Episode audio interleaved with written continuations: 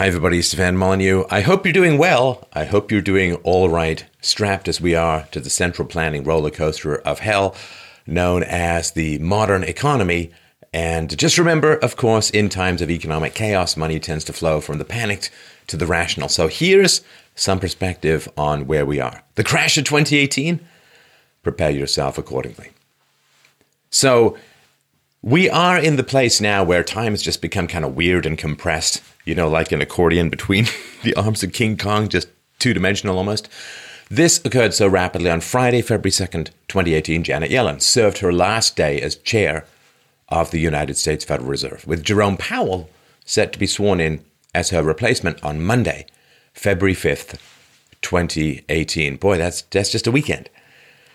Under Yellen's leadership, the Federal Reserve had planned three interest rate hikes in 2018, decisions that would have a major impact on the world economy and the immediate future of the United States, right? So the higher interest rates are, the more people save, and the lower interest rates are, the more that they spend. Now, saving and spending are important aspects of any economy. If you never save anything, then nothing ever gets built or grown. No new businesses really can start because you need savings to lend out for new businesses. And if you never spend, then the economy grinds to a halt. So it's a balance that should be maintained by the free market, but hasn't, of course, for many, many decades. Now, it didn't take long for now former Federal Reserve Chair Janet Yellen to speak publicly See, if you work for any nondescript software shop, you have a non-disclosure agreement that goes on forever. But if you're head of one of the most powerful agencies on the in the known universe, you can just run your mouth on a Sunday. Sunday, February 4th, 2018, Janet Yellen commented on the current value of the stock market. Hmm. Now, just remember, this is a woman that uh, Trump decided not to reappoint. She may not be entirely objective. And she said, current value of the stock market. Well, I don't want to say too high, but I do want to say high. Price earnings ratios are near the high end of their historical ranges. If you look at commercial real estate prices, they are quite high relative to rents. Now, is that a bubble or is too high? And there, it's very hard to tell, but it is a source of some concern that asset valuations are so high. Now, if you are a political bureaucrat with um, the kind of powers that uh, Satan himself would envy. If you're kicked out, you might want to trigger a slide. Just possible. Can't read the woman's mind. It's just potentially possible that uh, this may be the case. Well, we'll see, we'll see, we'll see. As new Federal Reserve Chair Jerome, Jerome Powell was sworn in on Monday, February 5th, 2018, the Dow Jones Industrial Average fell by almost 1,600, about 6%, before recovering with a total decline of 1179 points by the end of the day. All major indices fell losses. The Nasdaq Composite fell by 3.8%, S&P 500 by 4%, and the broad Russell 2000 dropped by 2.9%. The CBOE Volatility Index more than doubled to its highest level in two and a half years. Federal Reserve Chair Jerome Powell reached deep into his bag of nondescript hallmark cliches and said, My colleagues and I will remain vigilant, and we are prepared to respond to evolving risks. We will also work hard to make sure that our regulation and supervision are efficient as well as effective. Jerome, any content, anything? No, no, just, you know, here, you can take these adjectives to the bank and go get a glass of water. Now, data showing that the average wage has increased 2.9% in the US over the last year. That's the largest gain since June 2009, also influenced the markets. And in general, like US companies have spent over $4 trillion buying back their own shares over the last little while. Now that corporate tax rates have been cut so enormously, corporations can actually start investing in paying workers more. They can start investing in new plants. They can upgrade their machinery to chase the holy grail of the modern economy, which is worker productivity. Without that, uh, everything else is, is garbage. So the fact that money is moving out of abstract financial instruments such as stocks, shares, bonds, and so on, and into actual tangible worker wages and plant and productivity improvements means that the money is going from, I don't know, to some degree, excess crap to useful stuff. The money is not necessarily being destroyed. So the fact that companies are expanding and paying their employees more rather than just buying back their own shares, well, that has a lot to do with it as well, which is one reason why um, some corporations, uh, certainly the, um, the investors in those corporations, were not big fans of tax cuts. The uncertainty over future monetary policy decisions by incoming Federal Reserve decision makers, three vacancies at the Fed have yet to be filled by President Trump's administration, and Janet Yellen's outgoing commentary unquestionably influenced the recent market drop, but the full story is far more complicated. And you know, there's, this funny phrase, voodoo economics. Like these days, all economics is voodoo economics. Because back in the past, superstitious mystics believed that praying to the will of the gods or the whim of the gods determined the nature of the physical universe. And now we are dependent not upon the free choices of free actors in a free market. We are dependent upon the whims of bureaucrats often motivated by political concerns, vanity concerns, petty concerns, and so on. And so we're reading tea leaves of unaccountable bureaucrats rather than dealing with a free market. And so all economics is guessing the and will of the gods, and it's no more a science than uh, praying to the monkey god was. To understand the current situation, you've got to understand the nature of the Federal Reserve itself and the specific decisions that were made during the last financial recession, namely quantitative easing. Not a bad name for a laxative, an even worse name to cover up money printing. So, the federal funds rate is the key interest rate at which banks trade federal funds. Federal funds are balances held at various Federal Reserve banks. So, when people talk about the Federal Reserve changing the interest rate, the federal funds rate, is what is being discussed. Following the economic downturn at the start of the century, the Federal Reserve cut interest rates to the lowest in multiple decades, further cutting them to historic lows in 2008 and beyond. Now, when you cut interest rates, you stimulate economic activity in the here and now. And that's good for politicians, and it's bad for, I don't know, future consumers, your children, the survival of civilization itself. Because when you stimulate a lot of economic activity in the here and now, a lot of resources get wasted. People don't want to put their money in the bank because the bank's not paying any interest and there's still inflation. So it's great for politicians because when money's moving in the economy, they can tax it pretty easily. When it's saved, uh, it's um, more more difficult to tax, of course, in the here and now. So, the effective federal funds rate. This is a zoom out, baby. 1954 to 2018. So you can see uh, 1950 war, uh, 54 post-war period, baby boom, and so on. Uh, it's cooking around, you know, one to four percent, and so on. And in the 80s, man, I had a I had a friend who was paying 26% on his mortgage. Holy, deliver bits of your kidney every week to the bank.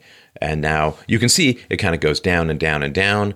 And um, the big spike in 72, of course, last shred to the gold reserve of the gold standard were destroyed in 1971. And you can see here 2008, bottom right, flat lines. Flat lines. Now it's kind of edging up just a little bit. And this is all statist manipulation of one of the most essential price signals that the free market requires, which is uh, interest rates. So, interest rates are so important because if people are saving a lot, right? If people are saving a lot because interest rates are high, then interest rates will go down because there's an excess of money available to lend out. And when there's an excess of a supply, the price of it will go down. So interest rates goes down, which stimulates people to spend more in the here and now. And uh, governments love this, of course. I mean, central banks allow them to create money out of thin air. Type what you want into your own bank account, and that allows them to buy votes by drugging existing voters with the illusion of free stuff, while future generations end up in manacles owned by foreign bankers. So uh, politicians love it. The financial class loves it because most people don't know what the hell's going on and can blame the free market. You always have this wonderful scapegoat. You know, the, the free market, the market is the problem. The market's the, the, the, the free market relies on debt, which is complete nonsense. The governments rely on debt because they can bribe voters in the here and now and pass the bill along to future generations long after the existing politicians are out of office. And um, it's sort of like uh, how many people would quit smoking if space aliens in another galaxy might potentially get the lung cancer. Well, it's tragic, but true. So, Federal Reserve manipulation. So, this is major stock indices versus Federal Reserve interest rates. So, we've got uh, yellow here is the Dow, uh, the pink is the S&P 500, the green Nasdaq Composite, and the red, appropriately enough, commie, uh, effective federal funds rate. It's, it's communism in, in, the, in terms of currency, right? Control of the means of production by the government is the definition of communism in many ways. And so when the government controls the money supply, when government controls interest rates to a large degree, when government controls currency, then you have a fundamentally communist system. There may be vestiges of the free market, like Lenin's new economic policy style vestiges, but there's no free market. If there's no free market in money, there's no free market. And money has been um, moved to a communist system, and therefore the rest of the free market is being dragged in that way. It's like a man standing on a blanket over a hole. Man goes down, the blanket goes following in, and that's what happens. This is why the um, West is becoming more and more socialist, more and more communist because governments control the money supply. And it's the one thing that's in common with almost every economic transaction. So the Federal Reserve dropped the rate, right? The interest rate to near zero in late 2008, early 2009, which created this artificially cheap money, uh, which created the illusion of, go- uh, of growth and recovery, right? So this is really, really important. You, you got a toothache, you can either go to the dentist and suffer the pain and, and get your toothache dealt with, or you can take um, morphine and cocaine. Now, if you take morphine and cocaine, you've just saved yourself a trip to the dentist, at least for now. You feel a lot better. Things seem to be going along hunky dory, tickety boo. But, of course, the rot is spreading deeper and deeper because all you've done is mask the symptoms rather than deal with the actual source of the problem. And what is it, uh, 1913? A little over 100 years since uh, communist ideologies uh, took over the money supply in the West. And as you can see, it is just a slow march to collectivization. So uh, this is kind of important. As the federal federal funds rate crashed, economic growth kind of seemed to be be happening. But it's you know there's growth like you're getting taller in in the teenage years, and then there's growth like a huge freaking tumor in your testicles. So. Quantitative easing, mm, QE, right? That stands for quantitative easing. QE1, QE2, QE3 always reminds me of ocean liners, which reminds me of the Titanic, which reminds me of quantitative easing. So these are different periods in which the US Federal Reserve engaged in the practice of buying assets with newly created money. Mm. That is some nasty, nasty stuff. So the Fed is not supposed to be out there buying stuff in the stock market and so on, because that would be picking favorites. But you see, they can um, do a whole bunch of other slightly less direct stuff to prop up, prop up stock values and so on, which is uh, choosing favorites in the economy, which bureaucrats will never ever be able to do with either any knowledge um, or without massive amounts of corruption. The U.S. Federal Reserve held between 700 billion and 800 billion dollars of Treasury notes on its balance sheet before the recession. See, that's that's kind of cool. because you see, you can issue a treasury note, which is lending money to the US government. You can issue the treasury note and then the US government can buy it up. So the US government can create money and buy its own debt instruments. And I guess uh, it's like masturbation trying to create the next generation. Not really going to work. In late November 2008, QE1, quantitative easing 1, began, and the Federal Reserve started buying $600 billion in mortgage backed securities. So, very briefly, the government mandated banks to lend to unqualified minorities to buy houses. Uh, and this is basically, uh, you know, nice, nice bank you got there. Be a shame if something happened to it. Now go lend to people who are going to vote Democrat. And so, yeah, a bunch of minorities, particularly blacks and Hispanics who were unqualified for loans, were given loans by banks because of massive government pressure. Uh, and this, of course, boosted up home ownership, created a bubble in home ownership. And then there was, of course, the crash, massive amounts of environmental damage, 10% of US housing stock lying vacant, housing prices crashes 40% or 50% or more. And then, of course, the government didn't want to admit that it had made a massive mistake by forcing banks to lend to unqualified minorities, and therefore it began propping up the value of the banks by buying their mortgage backed securities. See, mortgage backed securities, when mortgages are going tits up, it's sort of like why is food in India so spicy? Because it's really hot in India and food goes bad pretty quickly when there's no fridge. And so if you've got your slightly furry mystery meat, you bake it in with a whole bunch of spices and then hopefully cross your fingers, people are going to survive. And so when you uh, bundle up your mortgages, uh, it's because you want to hide just how toxic uh, they are, uh, in the same way you'll put a lot of spice on bad meat. By March 2009, the Fed held $1.75 trillion of bank debt. Now, that is really an astounding growth, right? 700 to 800 billion November 2008. March 2009. A couple of months later, it's doubled or more. The amount reached 2.1 trillion mortgage-backed securities and treasury notes in June 2010. Purchases were temporarily halted but resumed in August 2010 as the economy did not show signs of recovery. So it's kind of like the cocaine addict who says, "That's it, I'm quitting." Oh my god, I feel terrible. Okay, I'm starting again, right? So they keep trying to get off this drug, but um, the drug has, of course, shifted the economy. Uh, it's created pressure groups, interest groups, uh, consumer groups, uh, you name it. And, um, well, what is the government other than pretending necessary pain doesn't need to occur? So after this halt in June 2010, holdings started falling as the debt matured, right? So the, the bonds the, uh, the bonds mature. The Fed's revised goal became to keep holdings at 2.054 trillion dollars. Because you know more than that would be completely irresponsible. To maintain that level, the Fed bought 30 billion dollars in 2 to 10 year treasury notes every single month. Wow.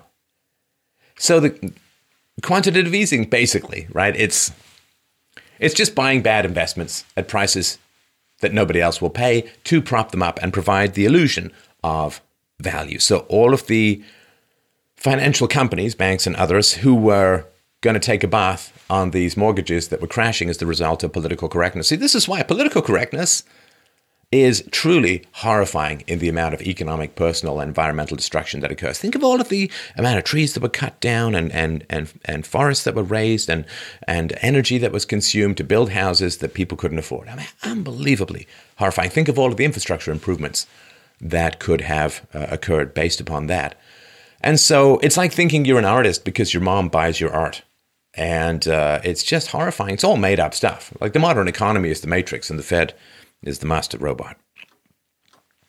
November 2010, the Fed announced a second round of quantitative easing, QE2, with plans to buy $600 billion worth of Treasury securities by the end of the second quarter of 2011. Now, this, of course, is propping up the value of Treasury securities because the um, price, like the interest that people will, uh, will pay, or the interest that you have to offer people in order to get your securities, is higher if they think that there's any risk involved, right? So if they think for some reason, like look at what happened to Greece, right? When Greece, when people thought Greece couldn't pay, maybe its bonds, then the bond prices went up enormously, like the interest rate that the Greek government had to offer people to compensate for the risk. And so the more people are snapping up your stuff, the lower your interest rates can be. And so the fact that the government is buying its own treasury securities drives down the interest that they have to pay in the future. It's a massive self funding scam and scheme. Uh, it's just horrifying. So, a third round of quantitative easing, QE3, because they learn well, was announced in September 13th, 2015. The Federal Reserve decided to launch a new 40 billion a month open-ended bond purchasing program of agency mortgage-backed securities. Agency mortgage-backed securities. These are bundles of mortgages that are packaged together under the umbrella of one financial instrument and sold like a bond. So, what is this? It's a, it's a stimulus program that allowed the Federal Reserve to relieve $40 billion per month of commercial housing market debt risk. And to some degree, I mean, I, I feel, I feel the banks. I feel the banks uh, with fur gloves at a great distance with oil. And the reason for that is the banks could kind of run to the government and say, well, you forced us to lend to unqualified people because of political correctness and the garnering of votes on the left. And so we're going to blow the lid on this whole corrupt scheme and we're going to put the blame where it lies, which is not in the free market, not even fundamentally in the banks, but in the politically correct agenda for the government to meet diversity quotas of home ownership. And they were like, well, don't do that because then people might actually have some idea where the housing crisis and the general crash that w- w- wiped out up to 40% of America's wealth came from. So I tell you what, if you shut up about the diversity program of mortgage lending, we'll buy up a whole bunch of your toxic mortgages and uh, prop up the value of your bank. Well, um, they are responsible to shareholders, not to morality. It was also announced. Uh, it was also announced that the federal funds rate would be held near zero at least through 2015. Boy, that's uh, good news to have, I suppose, because uh, the vagaries of the free market can be challenging and complicated. On December 12, 2012, an increase in the amount of open ended purchases from 40 billion to $85 billion per month was announced. Now, you may say to yourself, they don't have a freaking clue what they're doing. We're going to raise the rate. We're going to lower the rate. We only need 40 million. We need 85 million. We're going to stop this program. We're going to start it again. We're going to jack it up. We're going to pull it back. They don't have a clue what they're doing. They're just trying to win in the moment. That's the definition of collectivism and, and leftism and so on, as I talked about recently. They're just trying to get through this particular moment uh, with a vague sense of credibility. But there's no big plan.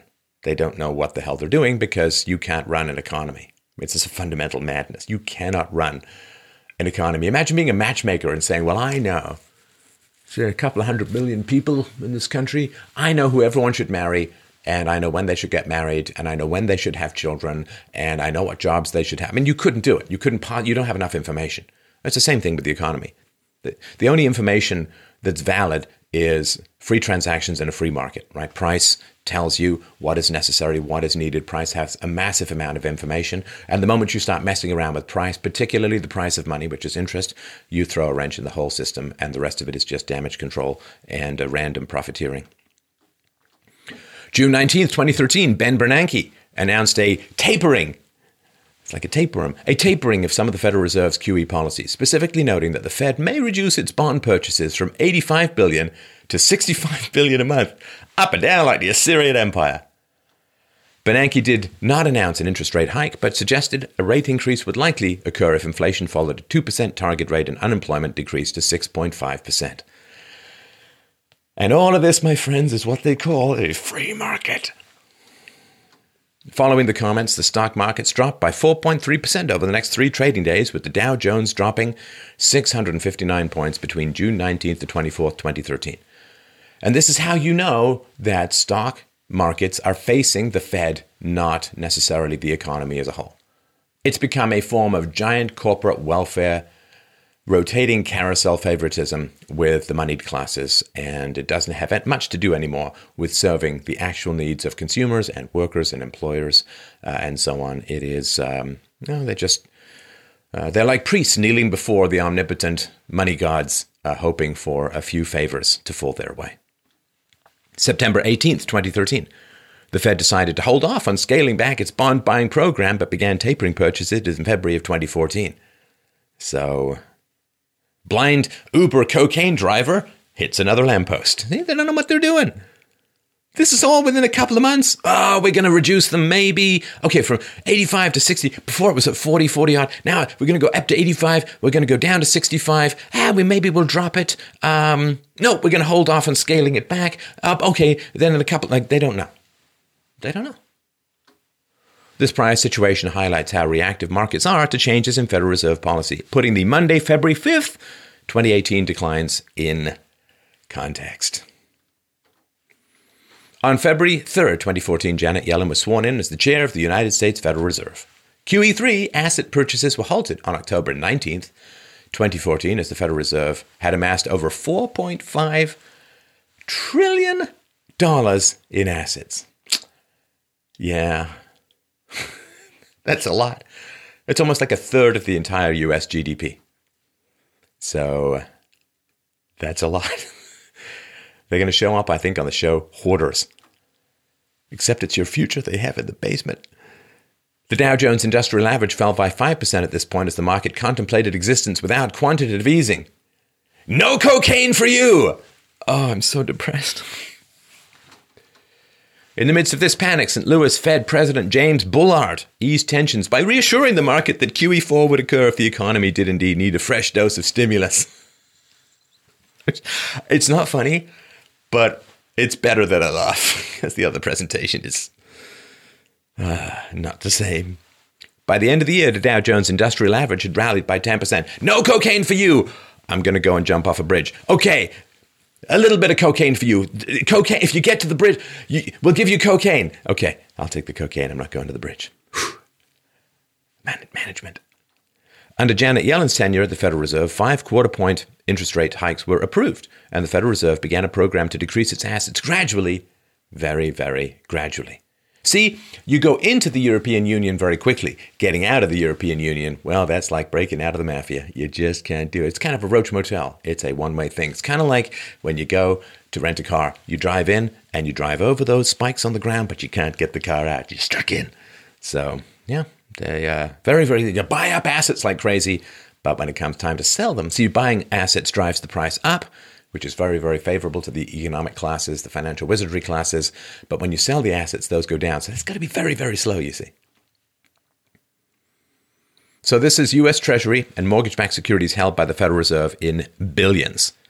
So, um, sorry, I shouldn't last. Mortgage backed securities, see? Zero. So 2003, this is 2003 to 2018. Nice decade and a half. And uh, QE1 begins. They're just buying this stuff like crazy. And they tried unloading a little bit of them, didn't really work out that well. They just stopped buying them up again. And it's, uh, well, it's an insane and ridiculous amount. And this is why the housing crisis wasn't solved, you understand? The housing crash was not solved. This is the morphine and the cocaine for the toothache. All they've done is stepped in and used money created out of thin air to pretend that somebody finds this crap valuable. That's all it is. It's all it is. Like your mom bidding up your artwork and your uncle on the other side.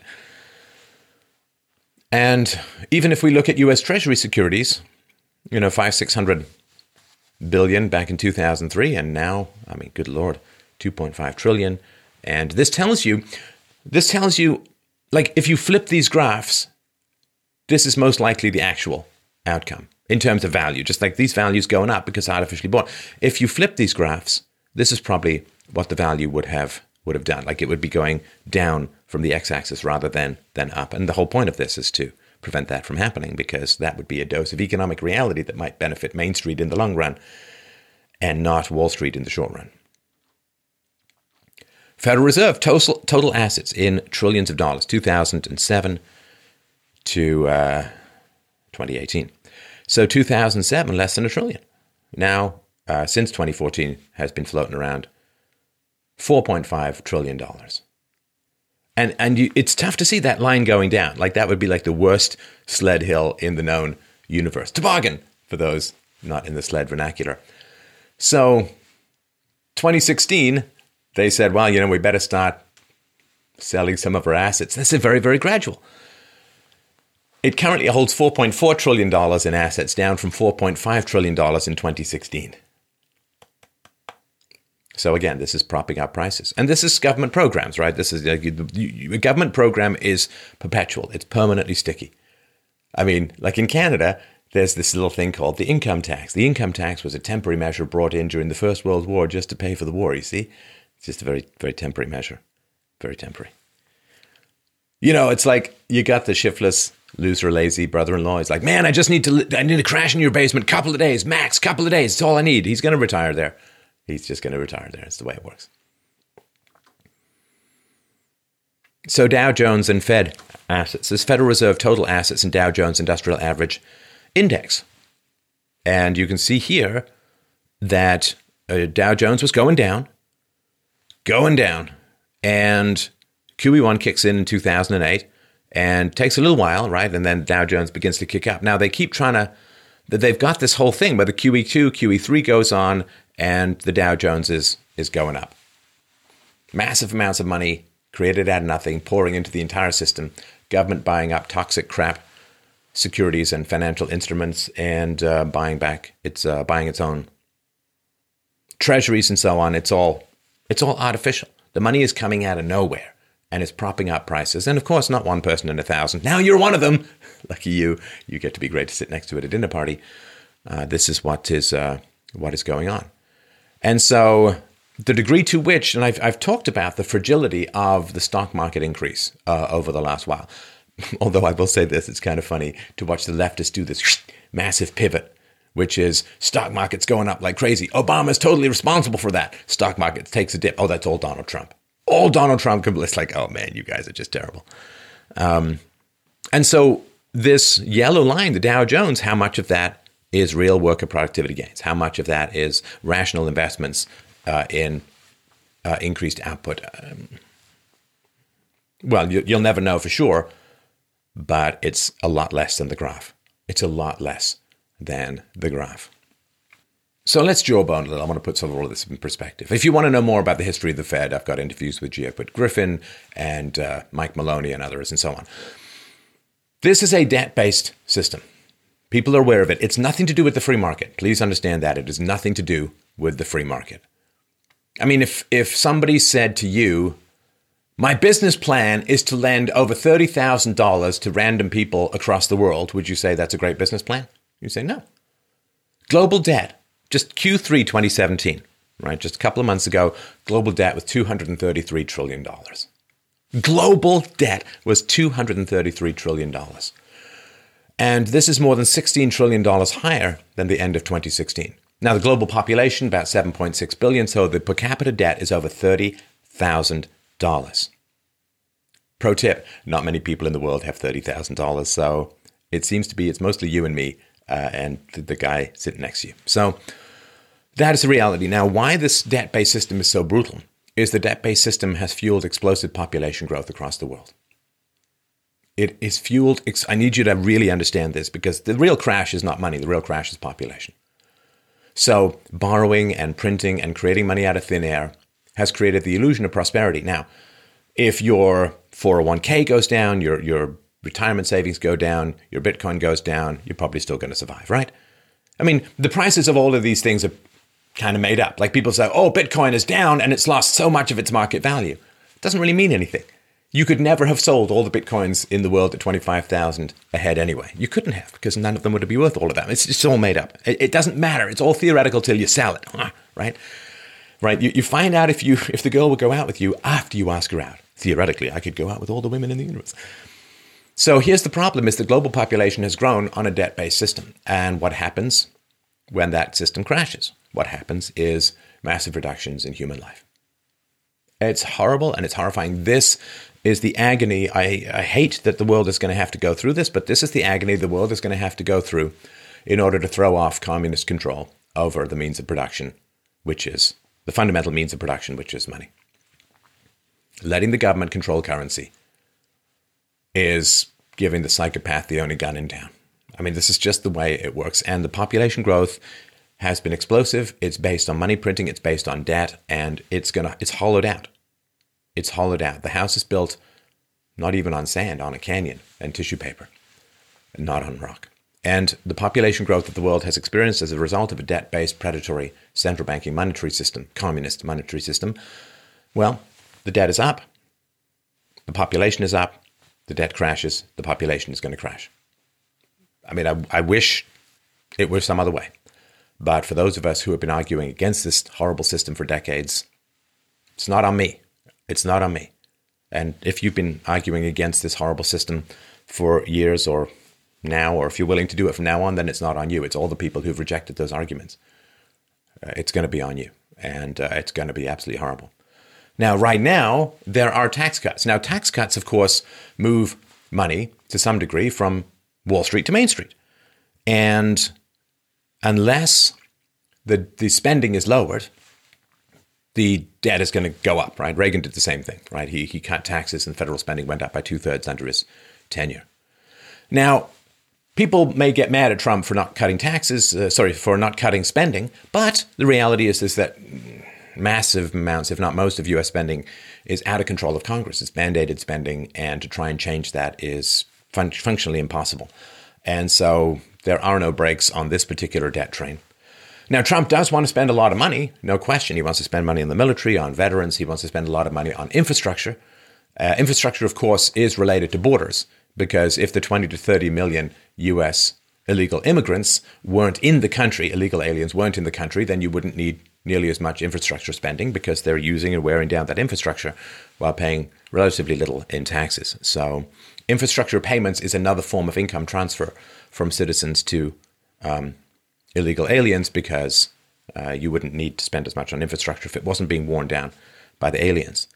There is a battle at the moment between the financial classes and the productive classes the amount of money that is stuffed into, I've, i called it, this is like True News 2 or something like that many, many years ago. I called it the supercharged stock market.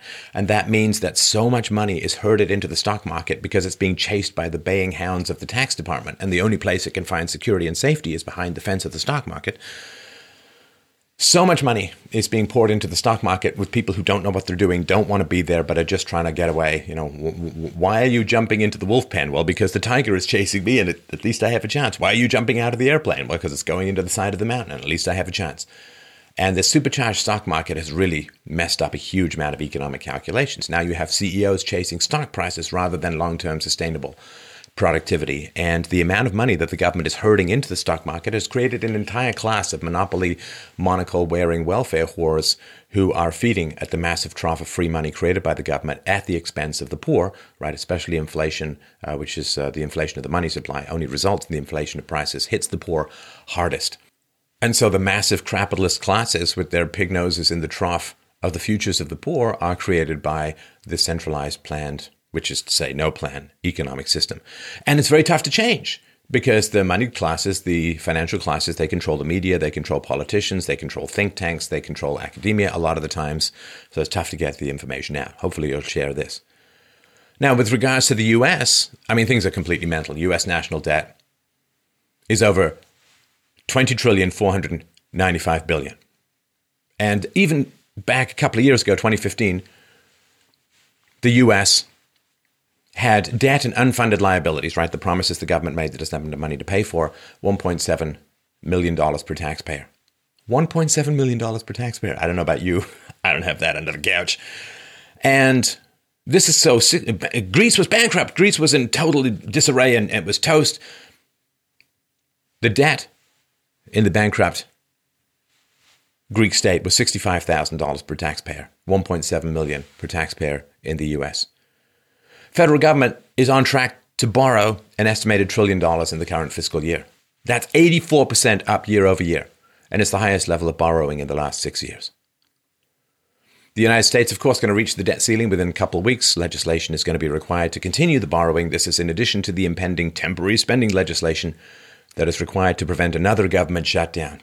Because, you know, when the government shuts down, you know, if, if the government shuts down, it means that it becomes even tougher for the FBI and the DOJ to cook up falsehoods to get FISA requests. Uh, it's uh, tougher for people to get audit, audited. Uh, it's tougher for um, you know more promises to be made to union workers, uh, which can't be paid for. It's really really tough for the government to do all the wonderful and good work it does when it's shut down. November 2017, US household debt reached a record high of $13 trillion, including 8.7 trillion in mortgage debt, 1.36 trillion in student loan debt, and 1.2 trillion dollars in auto loan debt. Americans owe an estimated $3.8 trillion in consumer debt, including an all time high of $1 trillion in revolving debt, credit card debt. And this is where the important stuff is. Now, the fact that right after the uh, Democrats got cornered with the release of the FISA memo, right? The memo about how the um, DOJ and FBI lied to the FISA court in order to get a warrant to spy upon the Trump uh, campaign, members of the Trump campaign, which is not just their current calls. They can go all the way back, uh, everything that may have been trapped or recorded in the databases uh, throughout the United States uh, back uh, many, many years. So, right after, right after the Dems get cornered uh, in this massive malfeasance. Oh, look, there's a massive stock market crash. Well, I guess it beats a false flag attack of some kind. Uh, I suppose that's slightly better. But this is the reality of where the system is. Now, the fact that there's all this student debt is horrifying and horrible. And, you know, people always say, well, where should you go to college? The real question is, why the hell should you go to college? to get programmed in hatred of the remnants of your freedoms in exchange for debt enslavement to infinity that can't even be discharged through bankruptcy does not seem like a very good deal for me. Also, if you're a man, um, you can live with false rape accusations from here to eternity. So, this is the reality. And of course, we have a media and we have an academic class and we have a chattering intellectual class that is really concerned with nonsense trivia. Nonsense trivia oh, we got to worry about whether Doritos is uh, is negative towards women because they're too crunchy, and all of this garbage that floats around about privilege this and intersectionality that and gender the other, and uh, I mean compared to what is actually going on, the hole that is opening up between Western civilization, all of that other stuff is nonsense. So be alert, be prepared, don't panic, know what is going on, and know that the solution is very clear The solution is always more freedom. The solution is always less coercion. The fact that the government has created a fiery alligator filled asshole moat around the greatest treasure of the free market, which is control of the currency, is all you need to know. Breach that, free currency, and free the world.